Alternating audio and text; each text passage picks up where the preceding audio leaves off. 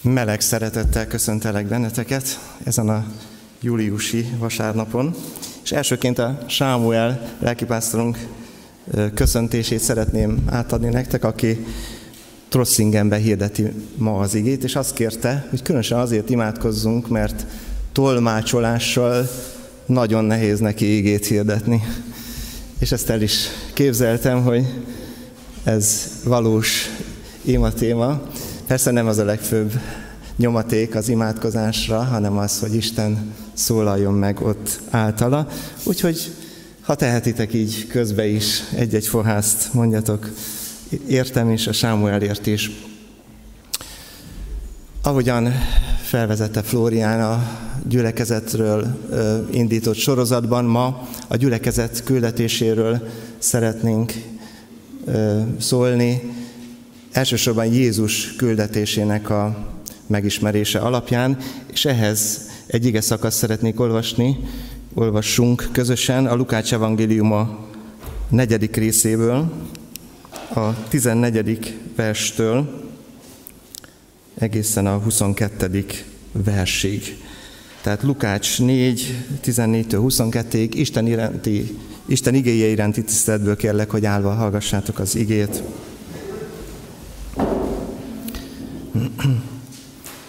Jézus a lélek erejével visszatért Galileába, és elterjedt a híre az egész környéken.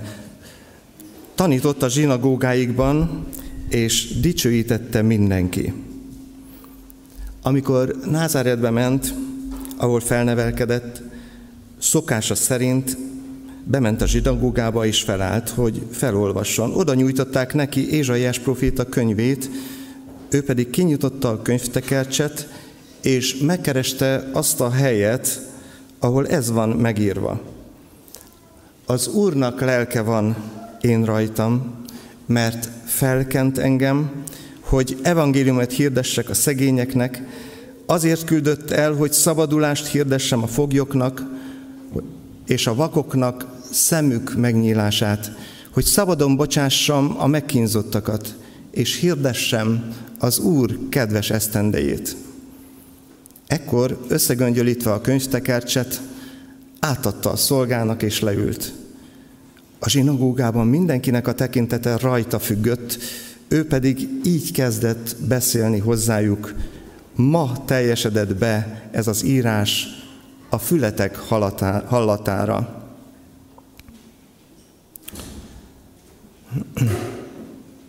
Mindnyájan egyetértettek vele, majd elcsodálkoztak azon, hogy a kegyelem igéit hirdeti.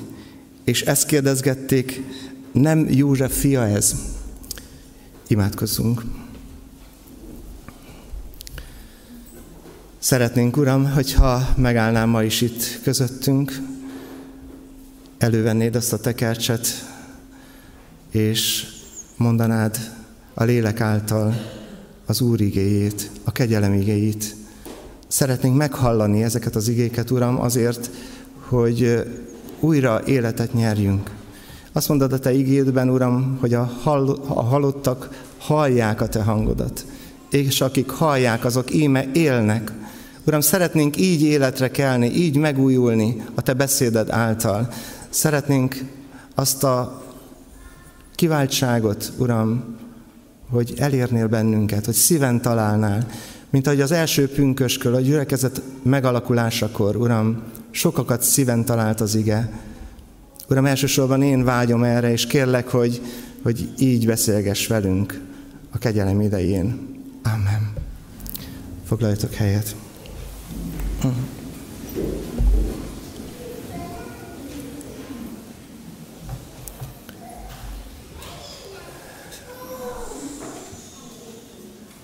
Igen.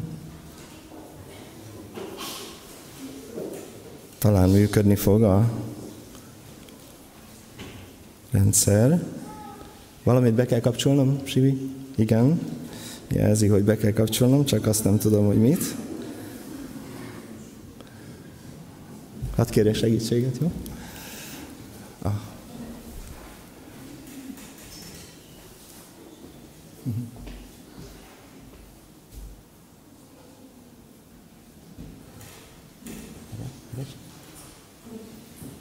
Megvan. Megvan, nagyszerű Zoli, köszönöm, megtalálta. Igen. Jézus programjáról szeretnék nektek beszélni, és Jézus programján keresztül a gyülekezet programjáról. A felolvasott igében öt olyan pontot találunk, amelyet ki is vetítettem elétek, amelyet Jézus felolvasott ebben a bizonyos zsinagógában.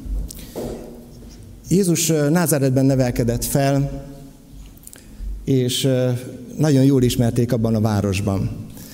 Amikor elkezdte a megváltói munkáját, akkor az első nehézségen kellett átesnie, ez pedig a pusztában, a kísértésen, biztosan ismeritek Jézus életének ezt a szakaszát, ami nem volt könnyű szakasza, egy 40 napos kemény szakasz volt, amikor bőtöléssel és Istenre való figyeléssel kereste Isten akaratát.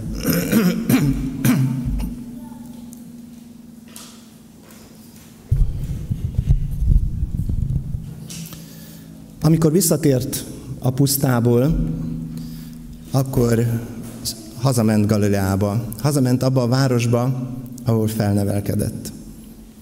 És amikor bement szokása szerint az otthoni zsinagógába, akkor mint családtagot fogadták, hiszen ott nevelkedett fel közöttük. De egy érdekes mozzanata áll ennek a történetnek előttünk a felolvasott igében, amikor oda nyújtották neki Ézsaiás próféta tekercsét, és ő kikereste azt a szakaszt, amely tulajdonképpen róla szólt. Jézus tudta, hogy Ézsaiás a lélek által róla írta ezeket az igéket. Jézus tudta, hogy ez a profécia őt idézi. És amikor ezt a proféciát kiterítette, akkor feszült szemek néztek rá. És milyen érdekes, hogy amikor csak úgy általánosságban olvasta ezt az evangéliumot, ezt a küldetés nyilatkozatot, akkor, akkor nagyon örültek neki. Akkor, akkor, akkor egyetértettek vele. De amikor rámutatott, hogy ez beteljesedett, és az ő személyében teljesedett be, akkor bizony azt kérdezkedték, hát nem itt nőtt fel közöttünk? Hát ismerjük. Hát itt volt gyerek, itt játszott a szomszédokkal. Régóta ismerjük őt. Hogy mondhat ilyet? Ma is így van, amikor Isten fölé kerekedik az életünk, amikor Isten fölött képzeljük magunkat, akkor kemény a szívünk, lepattan az Úr hangja, Isten hangja a szívünkről. És a názáretiek így élték meg Jézusnak ezt a bizonyságtételét. Azt mondja Jézus ebben a küldetés nyilatkozatban, hogy az első, amiért itt vagyok, hogy evangéliumot hirdessek a szegényeknek. Ez egy nagyon fontos, megalapozott része az ő kijelentésének. Azért vagyok itt, hogy evangéliumot hirdessek a szegényeknek. Aztán így folytatja, azért küldött az Isten, hogy a szabadulást hirdessem a foglyoknak, és a vakoknak a szemük megnyílását. Aztán tovább folytatja, hogy szabadon bocsássam a megkínzottakat, egy másik fordítás szerint a lesújtottakat, és hirdessem az Úr kedves esztendejét.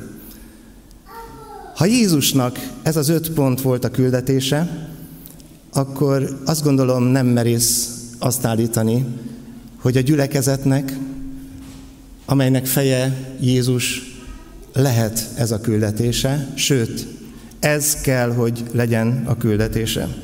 Ezért egy picit átfogalmazva, de szeretném elétek tárni ugyanezt az öt pontot, és erről az öt pontról szeretnék ezen a délelőttön beszélni. A gyülekezet programja és küldetése, Jézus küldetése alapján tehát az, hogy evangéliumot hirdessen a szegényeknek a gyülekezet. Aztán szabadulást hirdessen a foglyoknak. Aztán a vakoknak a személyének a megnyitása, a megkínzottak, lesújtottak szabadon bocsátása, és az Úr kedves esztendejének, vagyis, ahogy az eredeti profécia írja, a kegyelem idejének a hirdetése.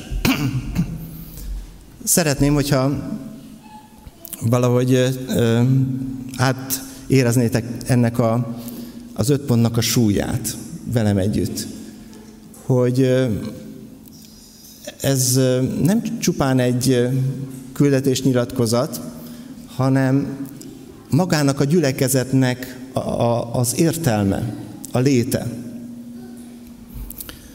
Nagyon fontos megértenünk azt, hogy Jézus figyeli a gyülekezeteket, és ahogy a jelenések könyvében olvassuk, hogy jár a gyülekezetek között, mint lámpatartók között, nézi a gyülekezetnek a működését, és az mindegyik, mindegyik gyülekezetnél a jelenések könyvében megjegyzi azt, hogy jól működik-e, vagy nem. És az efézisű gyülekezetnek külön azt mondja, hogy, hogy tér csak vissza ahhoz az eredetihez, az első szeretethez. Tér vissza a, a lényeghez, Istenhez és a te küldetésedhez, mert ha nem teszed, akkor kimozdítom a gyertyatartódat. Azt szoktuk mondani, a gyülekezeteket nem a sátán szünteti meg. A gyülekezeteket Jézus szünteti meg, ha nem tölti be a küldetését. Ezért mondom azt, hogy nagy súlya van a gyülekezet küldetésének. Ezért mondom azt, hogy semmi más nem fontosabb, mint betölteni a küldetésünket, amiért Isten elhívott. Hogy működőképesek legyünk. Amikor a NASA egy űrhajót indít, akkor egy küldetéssel indítja el. És addig nem is hozza vissza amíg beteljes, be nem teljesedik ez a küldetés. A küldetés megélése, beteljesítése így létfontosságú egy ilyen projekt esetén. A működés szintén hasonló fontosságú. Emlékszem arra, amikor gyerek voltam, még nem volt hűtőszekrényünk, és nagyon vágytam arra, téli forrós, vagy nyári forróságban, hogy téli hideg legyen. Képzeljétek el, készítettem egy hűtőszekrényt, nagyon szép nagy papírdobozt sikerült szereznem a helyi szatócsboltból, és szépen bepolcoztam, még ajtaját is csináltam neki. Hát anyukám mondta, hogy azért ez a házban nem fér el, mert kicsi volt a házunk, úgyhogy kitettem a tornácra, Viszont szépen bepakoltam a málnát, a gyümölcsöket, és talán még kenyeret is tettem bele emlékeim szerint. A meglepetés másnap ért. Mindenem vastagon állt a fehér penész. Ma már tudom, hogy miért, mert a hűtőszekrény, amit én készítettem, bizony nem működött, nem töltötte be a, a funkcióját. Mi van, ha a gyülekezet nem tölti be a funkcióját?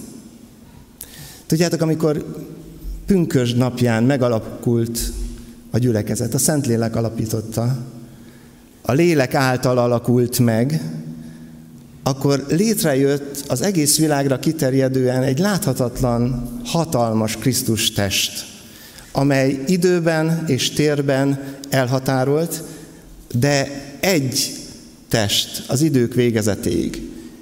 Mi most, te és én, sőt a kecskeméti gyülekezet, ennek a testnek vagyunk résztagjai. Ennek a testnek a feje, ahogy Pál beszél a gyülekezetről, maga Jézus Krisztus. Az ő uralma alatt, az ő irányítása alatt kell, hogy működjünk, és hogy betöltsük a küldetésünket. És ennek a gyülekezet kegyelmi korszakának egyszer vége lesz, amikor Jézus visszajön, és számon kéri azt, amiért létrehozta az Atya a gyülekezetet. kulcskérdés tehát, működünk-e? Kulcskérdés, betöltjük-e küldetésünket? Hogyan tudnánk működni jól, hogyan tudnánk betölteni a küldetésünket? Erről szól ez a programpont sorozat, melyet Jézus tár elénk. Nézzük meg ezt az öt pontot. Az első tehát az, hogy az evangéliumot hirdessük. Mégpedig nagyon érdekes módon a szegényeknek kell hirdetni az evangéliumot. Gondolkoztam ezen, hogy a szegényeknek miért nem pénzt kell adni inkább? Miért az evangélium? Hát nem, nem inkább a pénzre lenne szükségük? Vagy sok minden érthetünk a szegénység alatt, ugye ez egy, ma már tudjuk, hogy ez bizonyos értelemben relatív fogalom, hiszen Isten megáldott bennünket valamiféle egzisztenciával, de van, aki többet birtokol ebből, van, aki kevesebbet, és ilyen értelemben a, a, a szegénységet nehéz megfogalmazni is. Én úgy gondolom, hogy Jézus kettős értelemben használhatja ezt a kifejezést itt, és elsősorban arra utalhat, hogy a menny gazdagságának birtoklása nélkül mindannyian szegények vagyunk. Az a teljes gazdagság, az a teljes öröm, amelyet a mennyei polgár birtokolhat, az, az egy hatalmas kincs. Annak része a békesség, a szeretet, az öröm, a lélek gyümölcse. Annak része az örök élet, az, hogy a földi élet határával nem ér véget az életünk, és ez egy olyan kincs, amely, amely egyikünk birtokában sincs ott alapból. Tehát mindannyian, akik Isten ismerete nélkül élnek, vagy amíg mi anélkül éltünk, mindannyian szegények voltunk és vagyunk. És Jézus azt mondja, hogy az evangélium hirdetése az az első és legfontosabb része a gyülekezet működésének. Nagyon érdekes az ige, nézzük meg együtt veletek, az Úr lelke van én rajtam, mondja Jézus, és figyeljétek meg, mint egy ok-okozati összefüggés tárja elénk, mivel felkent engem, hogy evangéliumot hirdessek a szegényeknek. Tehát az Isten által felkent személy tud evangéliumot hirdetni. Mit jelent ez? A felkenetés, az Ószövetségben az olajjal való kenetés mindenképpen Isten lelkének a jelenlétét jelentette. Isten szellemének az irányítását jelentette. És így van ez ma is. Csak az tud evangéliumot hirdetni, akit Isten erre felken. És Jézus ezért mondhatja azt, hogy Isten kent fel az evangélium hirdetésére, tehát Istennek a lelke bennem van. Egy gyülekezet, ha Isten által felkent módon cselekszik, és az evangéliumot hirdeti, akkor Isten szelleme, Isten lelke munkálkodik benne, közötte, általa. Tulajdonképpen ez nem is a gyülekezet küldetésének a része, hiszen a második ponttól kezdve mondja így Jézus, hogy azért küldött engem az Isten, tehát ezt követően fogalmaz így, illetve a próféta mondja ezt Jézusról, ma pedig a gyülekezetre értelmezhetjük. Tehát a küldetés a második ponttól fog kezdődni. Az első pont az alap. Az alap. Ezért van a gyülekezet. Isten ezért hozta létre az első pünköskor, hogy hirdesse az evangéliumot a Szent Szellem felkenetése által. Ez nem is valamiféle különlegesség, ez a lényege, az eszenciája a gyülekezet létének, működésének és küldetésének egyaránt. Az, hogy itt vasárnap szól az ige, már részben természetes, megszoktuk, de ettől gyülekezet a gyülekezet. Attól gyülekezet a gyülekezet, hogy az ige által Jézus van közöttünk. És az, attól, attól gyülekezet a gyülekezet, hogy az ige mindig megszólít. Engem megszólítja elsősorban az ige hirdetőjét és az ige hallgatóját egyaránt. Ez egy nagyszerű dolog, nagyszerű lehetőség. De vajon úgy értjük-e, ahogy Jézus ezt gyakorolta? Vajon figyelünk-e ennek, a, ennek az első megállapításnak a finomságára, hogy az evangélium hirdetése az mindenek fölött való. Egy gyülekezet küldetését ott tudja betölteni, ahová Isten helyezte. Mi itt Kecskeméten tudjuk ezt betölteni. Kutakodtam a múltban és a, az emlékeink, emlékeimben, meg a jelenben is, hogy hogyan tudjuk ezt betölteni, azon túlmenően, hogy a gyülekezetben hangzik az ige. Eszembe jutott egy régi leírás a gyülekezetünkről, amikor még az 1950-es években bemerítést végeztek az elődeink, és a bemerítés során a főtértől az uszodáig fehér ruhába öltözve, fúvó zenekar kíséretével mentek át a városon. Hát nyilván az akkori korban ez egy elfogadott kultúra része volt, de hatalmas bátorságról tesz tanúbizonyságot számomra. És milyen nagyszerű, hogy volt ilyen akció. Volt az evangélium hirdetésének ilyen lendülete abban az időben. Aztán, ahogy kutakodtam, elém került egy levél, ez 1992-ből való, felolvasom, illetve csak részben olvasom föl.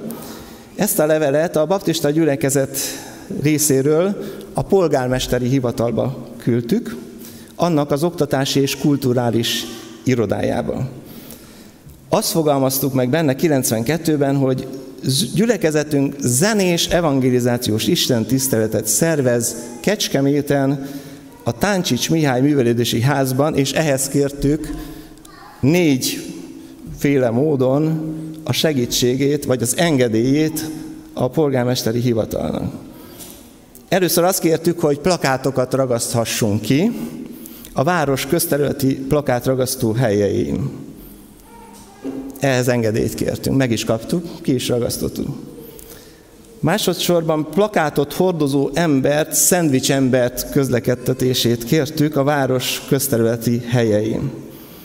Harmadik pontban megállító táblák elhelyezését kértük a főtéren kívüli övezetben, de leginkább a művelődési ház közelében. És a negyedik pontban azt írtuk, hogy az evangelizáció napján a főtéren a Budapestről érkező énekes csoport hívogató, kedvcsináló énekek, énekel, énekeket énekel délelőtti vagy a délutáni órákban. Biztosan sokan emlékeznek, hogy ez a Rivész Laci vezetésével működő együttes jött akkor a városunkba, a nagyfaluból, Budapestről, a porfészekbe evangélizálni, és eh, szólt az ige. És emlékszem, hogy megtelt ez a művelődési ház. És aztán jutott a e héten, hétfőn tartott vezetőségi tanácskozásunk, ahol a Gergő elmondta, hogy héten, vagy a múlt héten tárgyalta, vagy tar- beszélt a város vezetőivel a gyülekezet megbízásából, és lehetőségünk lesz augusztusban a hírös hét keretében egy színpadon evangéliumot hirdetni. Nagyszerű lehetőség. Az evangélium hirdetése itt lapul a zsebünkben, a lehetőség, hogy elérjünk embereket. Kecskemét 120 ezeres város, ezt szoktuk mondani. Nagyszerű, hogy élnek gyülekezetek, hogy élő keresztény közösségek vannak, több is, nem csak a miénk, természetesen így gondolok erre a városban, de arányaiban ez, ez egy kis mag, ez egy kis mag. Mi itt 200-an, 300-an vagyunk, más gyülekezetek is, hogyha ha, ha van tíz ilyen gyülekezet a városban, nem tudom, van, Isten tudja, akkor is még 3000 főről beszélünk, és 120 ezres a város. Mi más lenne fontosabb, mint, mint megvalósítani ezt a programpontot, amiért, amiért létezik a gyülekezet, hogy az örömhírt hirdessük. Mert az örömhír az, hogy úgy szerette Isten a világot, hogy Jézust küldte, hogy mindaz, aki hisz, elnevesszen, hanem örök élete legyen. Nem az az örömhír, hogy egy nagyszerű gyülekezet működik itt a Szent Györgyi utcában. Persze ez is jó. Nem az az örömhír, hogy olyan jó emberek vannak a gyülekezetekben. Az az örömhír, hogy Isten elküldte a fiát, hogy ne kárhozatba rohanjanak az emberek, hanem az örök élet felé. Olyan jó lenne ezt az első programpontot magunkévá tenni, és így tekinteni rá továbbra is, és élni ezekkel a lehetőségekkel gyülekezeten belül, gyülekezeten kívül. A második programpont immár a küldetés részeként azt mondja, hogy a szabadulást hirdessük meg a foglyoknak. A szabadulást. Amikor van egy-egy nemzeti ünnepünk, vagy egy nagy állami ünnep, akkor a köztársasági elnök gyakorlata az, hogy úgynevezett amnestiát hirdet. És akik addig valamilyen ok miatt nehéz helyzetben rácsok mögött ülnek, lehetőségük, lehetőséget kapnak hogy csak úgy, csak úgy megszabaduljanak, szabadok legyenek. Ez az amnestia az igen nyelvén a kegyelem. Amikor, amikor azt mondja Isten, hogy elengedem a tartozásodat. Emlékeztek az evangéliumban, nagyon sok helyen van adós szolga példázat. A nagyon sok helyen van olyan, olyan ö, ö, szituáció az evangéliumi történetekben, amikor, amikor Isten elengedi a tartozásunkat. Egyik esetben a, a bűnös nő lerogyik Jézus lába elé. Jézus éppen a Simon házában van, és ez a nő könnyeivel mossa Jézus lábát, és ez a nő kegyelemért esedezik Jézus lábánál. Simon nem érti, azt mondja, ha ez Isten fia lenne, bizony tudná ki ez a nő. És Jézus ekkor, ekkor Simonra néz, és elmond egy történetet, elmond egy példázatot. Simon, amikor idejöttem, akkor te nem mostad meg a lábamat. Nem, nem kerítettél ilyen szeretetet körém, mint ez a nő, aki könnyeivel mossa a lábamat. És elmondja, elmond egy történetet, hogy volt egy ember, egy, egy hitelező, akinek az egyik ember 50 dénárral, a másik 500 dénárral tartozott, és mivel nem tudták megadni, elengedte ezeket az adósságokat. Simon Melyik szeret te jobban ezt az urat, ezt a hitelezőt? Simon jól válaszolt. Az, akinek nagyobbat engedett el. Vajon ott van ez a lelkület, ez a felfedezés az életünkben, hogy Jézus felszabadított engem. És ott van ez a szándék, hogy ezt a szabadságot, ezt a szabadulást hirdessük a foglyok, foglyoknak. Itt az eredeti kifejezésben nem, nem a, a fogoly alatt, nem a, a foglyokat, a ténylegesen a foglyokat, és nem is a hadifoglyokat e, e, magyarázó szó található egy biblia magyarázat szerint, hanem azok az életszituációk, amikor valaki nagy mélységben, nagy morális válságban éri az életét, vagy olyan szituációban, amely Istentől távoli szituáció. És erre mondja Jézus, hogy ez az én feladatom, hogy neki hirdessem, hogy van ebből szabadulás. Hogy hirdessem, hogy van kegyelem. Hogy Isten elengedi az adósságot. Isten elengedi a tartozást. Olyan nagyszerű ez a lehetőség, és fontos, hogy ezt a, ezt a programpontot betöltsük. Nehogy úgy járjunk, mint az a példa szerinti ember, aki, aki az államelnök amnestiájának a levelével a zsebében elment a fogolyhoz, hogy meglátogassa, hogy átadja neki ezt a levelet. És amikor ott beszélgettek a rács mögött, olyan jól elbeszélgették az időt, hogy elfelejtette átadni a levelet. Egy óriási hír van a szívünkben, egy óriási hír van az életünkben, egy óriási levél van a zsebünkben. Szabad vagy. Jézus Krisztus által kegyelemből Isten megszabadít, ha megvallod a bűnödet, hogyha ráhelyez a bűnödet. De vajon átadjuk ezt az üzenetet, átadjuk ezt a levelet embertársainknak, a rászorulóknak, hogy hirdetjük-e ezt a szabadulást a foglyoknak. Legyen küldetési nyilatkozatunkba bevésve, erre van szükség. A vakok szemeinek a megnyitása szintén egy olyan, egy olyan lehetőség, amikor úgy gondolom, hogy Jézus itt kett, szintén kettős értelemben használhatta ezt a kifejezést. Nyilván ő, ő meggyógyította Bartimeust, meggyógyította a vakon született embert, János 9-ben olvashatjátok a történetét. De kérdezem, vajon mi volt a nagyobb dolog?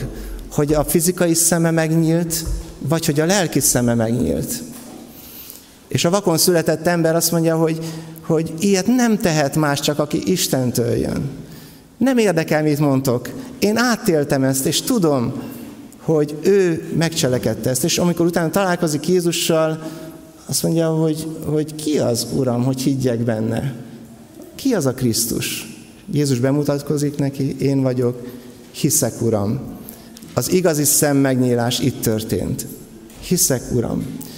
Mennyei látásmód kialakítására van szükség, a mennyei látásmód hirdetésére van szükség. Isten szemével látni, ez a legnagyobb dolog az életünkben, ez a nagy, legnagyobb dolog, ez a legnagyobb lehetőség az életünkben. Valahogy, amikor valaki erre a felismerésre jut, akkor másik szemüveget kap. Valaki mesélte a történetet, hogy még a kommunista időkben egy építkezésen dolgozott, és hát akik abban az időszakban értünk, tudjátok, hogy egy építkezésen, meg máshol is nem volt olyan precíz elszámolás az anyagokról, sok anyag esetleg egy magánházba kötött ki, vagy máshol. Hát ez a nagyon komoly hívő testvérünk meglátta, hogy egy nagy csomó csavart kiöntöttek a betonozás helyére, vagy másnap jön a beton, rázúdítják a betont, és hát otthon építkezett, és a, a lépcsőjének a felerősítéséhez kellett ez a, jól jött ez a, ez a csavar mennyiség, úgyhogy amikor senki nem látta, akkor szépen összegyűjtött ezt a csavart, hazament és, és becsavarta a, a lépcsőjébe. És közben ugyanúgy kapcsolatban volt az Úrral, olvasta az igét, és azt mondja, hogy egyszer csak, amikor ezeken a lépcsőfokokon lépkedett, mindig előjött egy belső hang, lopott csavar, lopott csavar. Hát ezt nem loptam, hát ezt kidobták, a szemétbe dobták, de valahogy a lélek nem hagyta. És képzeljétek el, hogy az Isten szemével keresztül látta ezt a történetet. És képzeljétek el, hogy kicsavarta az összes csavart. Egy jó idő eltelt közben, becsomagolta, bevitte és a főnök elé tette, és azt mondta, hogy nézd, így és így történt, és én ezt a csavart hazavittem. Hát hadd nem mondjam, milyen reakció volt. El is tudom képzelni. És azt mondta neki a főnöke, hogy tudod mit? Készítünk egy papírt, ezzel a csavarra már nem tudunk mi semmit se kezdeni. Ez, ez, ez már rég, a, rég, rég kidobott dolog. Készítünk egy papírt, hogy ezt hivatalosan, mint cégadományt neked adományozzuk. Készítettek egy ilyen papírt, úgyhogy hazament, és visszacsavarta a csavarokat. Hát ez egy számomra nagyon érdekes történet volt, de azt láttam meg belőle, hogy amikor mennyei látásmóddal nézed az életedet, akkor Isten rámutat az életed sötét zugaira, a szándékaidra, az érzéseidre. És olyan jó lenne ilyen mennyei látásmódot élni és hirdetni. Csak akkor tudod hirdetni, hogyha te magad is úgy éled. Ez becsületesség, ez, ez egy témakör. El lehet mondani még 20-30 témakörre ugyanezt. Isten szemével látni, hogy megnyíljanak a vakoknak a szemei, hogy meglássák, hogy Isten milyen hatalmas, és csak rajta keresztül van üdvösségünk. Nyíljanak meg a vakok szemei gyülekezet küldetése gyakorlásának kapcsán. Nagyon érdekes a negyedik pont. Itt nem azt mondja Jézus, hogy ezt hirdesd, hanem azt mondja, hogy cselekedd, mutasd be. A megkínzottakat, a lesújtottakat bocsásd szabadon. Én így fogalmaztam meg ezt, hogy a bűnbocsánat örömének a bemutatása. Biztos emlékeztek arra az evangéliumi történetre, amikor Jézus Krisztus a 18 éve meggörnyedt asszonyt meggyógyítja. Persze ott a történetben elsősorban a szombatnap miatt van ez kidomborítva, de én most arra szeretnék rámutatni, amit Jézus a végén mond, hogy ezt az asszonyt, akit a sátán 18 éve megkötözött, ne bocsáthatnám szabadon. Ha van a gyülekezetben, ha van a környezetedben, a városban olyan ember, aki lesújtott, aki, aki minden reményét elveszítette, akkor Isten által, a Szentlélek szabadságában, de Isten által kínálja neked a lehetőséget. Bocsásd szabadon. Imádkozz érte. Imádkozz a megkötözöttökért, a lesújtottakért, a nehézségekben levőkért. Ez egy gyakorlat.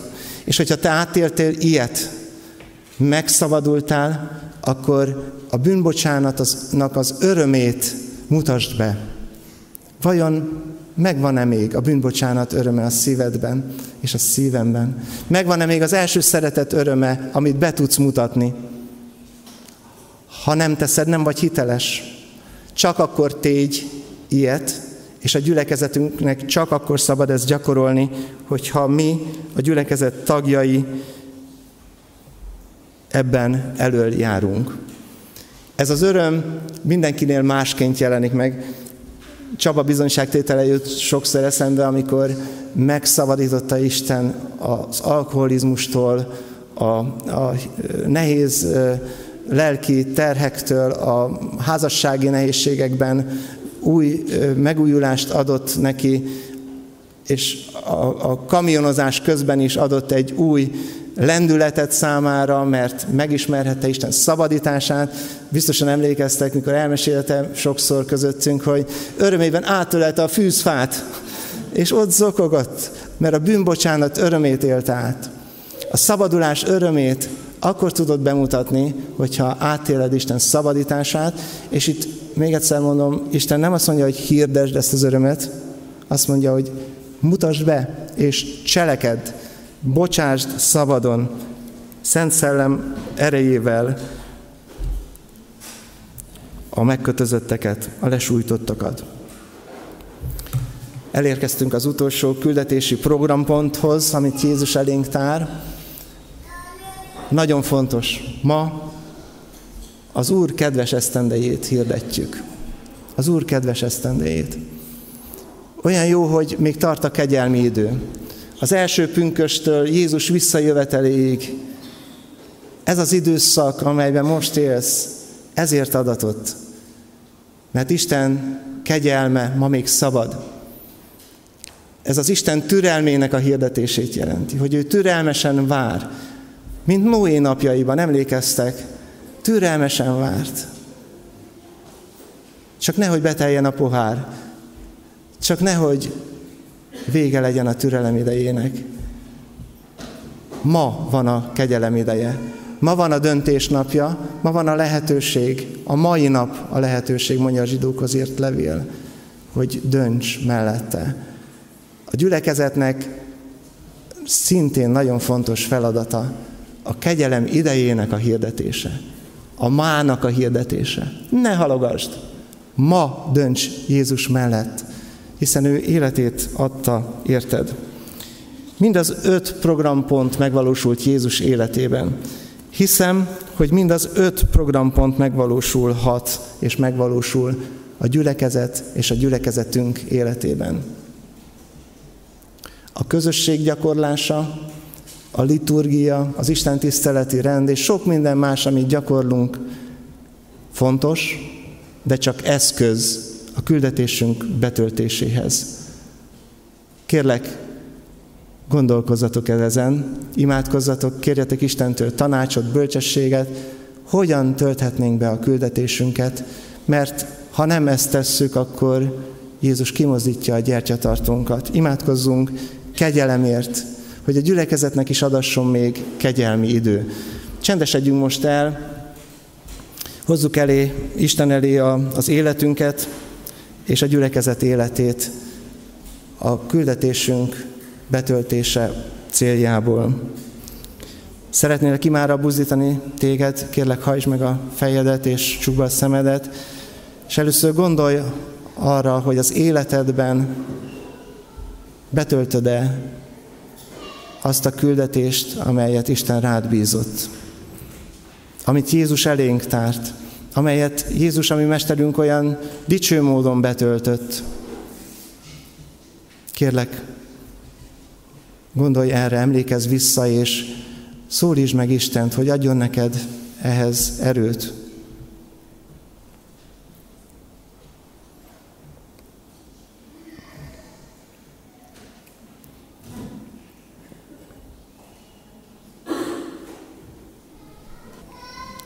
Imádkozzunk azért is, hogy a gyülekezetünk mind az öt programpontot be tudja tölteni, be tudja tölteni az evangélium hirdetését, a foglyok szabadon bocsátását, a vakok szemeinek a megnyílásának a hirdetését,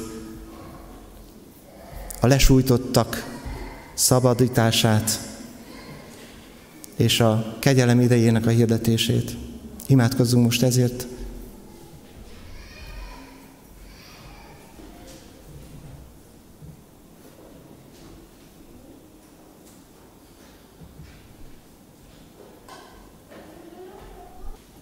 Mennyi atyám, köszönöm neked a gyülekezetet, köszönöm a kecskeméti gyülekezetet is, a te népedet, és kérlek arra, hogy adj nekünk hitbeli látást, vezetést a küldetésünk betöltésére, hogy mi is elmondhassuk, azért küldött az Isten ebben a városban, hogy a te nevednek dicsőséget szerezzünk, hogy az emberek örök életre jussanak.